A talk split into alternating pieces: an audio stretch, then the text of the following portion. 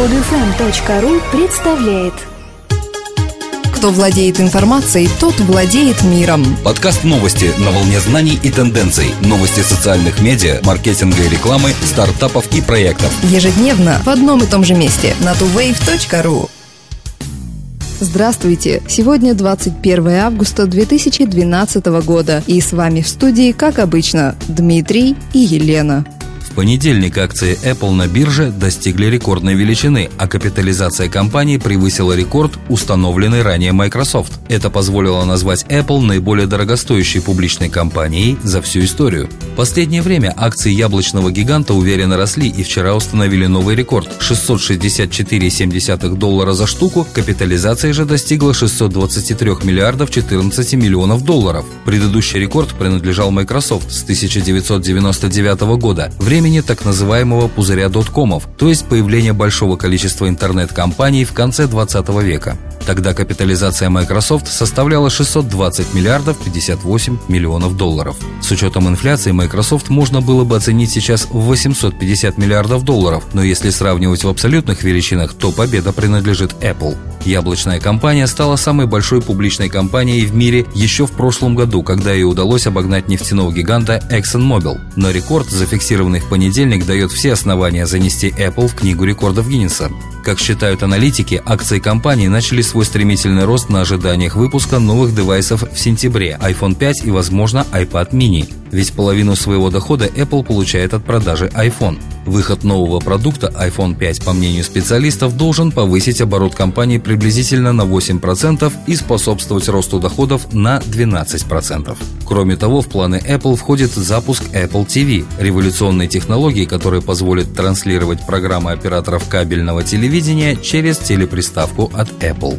Идею взимать налог с крупных интернет-компаний, в том числе Google, Facebook, Apple и Netflix, активно лоббирует Ассоциация европейских телекоммуникационных провайдеров «Этно». По мнению председателя Совета директоров «Этно» Луиджи Гамбарделлы, сегодня ситуация в телекоммуникационной отрасли ставит под угрозу наши возможности инвестировать. Европровайдеры считают, что настало время перепросмотра существующего положения дел и поиска нового баланса. Так как основными плательщиками нового налога в случае его введения станут американские интернет-компании вроде Google и Facebook, в США без восторга воспринимают и эту идею, и попытку передать контроль над интернетом Международному союзу электросвязи, подразделению ООН. Само предложение нарушает технический способ работы интернета, считает ассоциированный администратор Национального управления по телекоммуникациям и информации при Министерстве торговли США Фиона Александр. Ассоциация «Этно» со штаб-квартирой в Брюсселе занимается лоббированием интересов телекоммуникационных провайдеров в 35 странах Европы. Идея введения дополнительного платежа за использование сетей муссируется довольно давно. Еще в декабре 2011 года крупнейший информационный провайдер Bloomberg сообщил о том, что France Telecom, Telecom Italia и Vodafone Group хотят потребовать от поставщиков контента вроде Apple и Google внесения платы за использование инфраструктуры европейских телекоммуникационных компаний. Противники предложения уверены, что в случае принятия предложения долгосрочное глобальное развитие всемирной сети на основе нелимитированного равноценного трафика прекратится.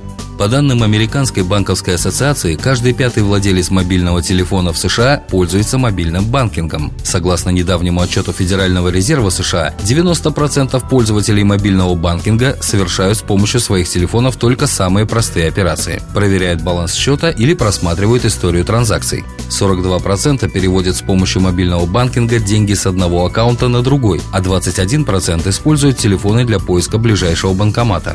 В целом, мобильный банкинг пока является наименее популярным способом доступа к банковским аккаунтам. Прошлогодний опрос клиентов банков показал, что лишь 1% американцев предпочитает мобильный банкинг другим способом взаимодействия с банками. 62% клиентов выбирают интернет-банкинг, 20% предпочитают лично посетить отделение банка, 17% управляют банковским счетом через банкоматы по почте или по телефону. Тем не менее, Американская банковская ассоциация прогнозирует, что к следующему году около половины владельцев мобильных телефонов США будут пользоваться мобильным банкингом. Вероятно, такая новость удивила бы 32% потребителей, которые никогда не заходили в свои банковские аккаунты даже с домашних компьютеров. Опрос также показал, что несмотря на все удобства мобильного банкинга, примерно половина владельцев мобильных телефонов, кажется, не собирается пользоваться им в ближайшее время. Основных причин две. 57% устраивает тот способ взаимодействия с банком, каким они пользуются на данный момент, а 48% обеспокоены тем, что мобильный банкинг может быть небезопасен.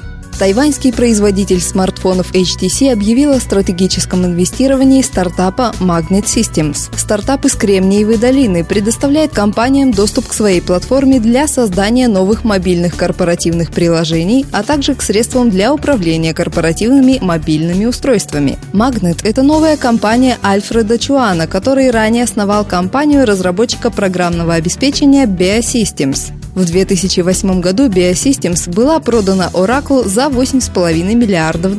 Чуан говорит, пришло время менять корпоративные приложения, а для этого необходима платформа, которая позволит создавать приложения нового поколения, социальные с самого начала.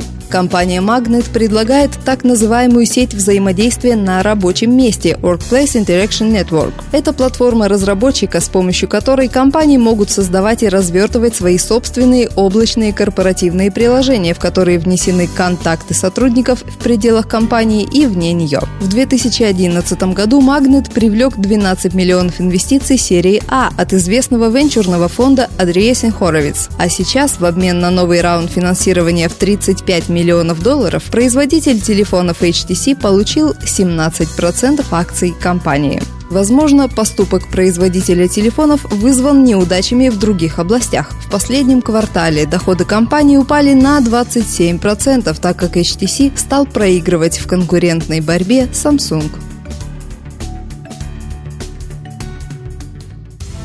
Друзья, мы выпустили приложение для Android. Скачать его можно по ссылке в подкасте, ввести в поиске Android Market слово ToWave на английском или на нашем сайте TheWave.ru. Скачать другие выпуски этой программы и оставить комментарии вы можете на podfm.ru.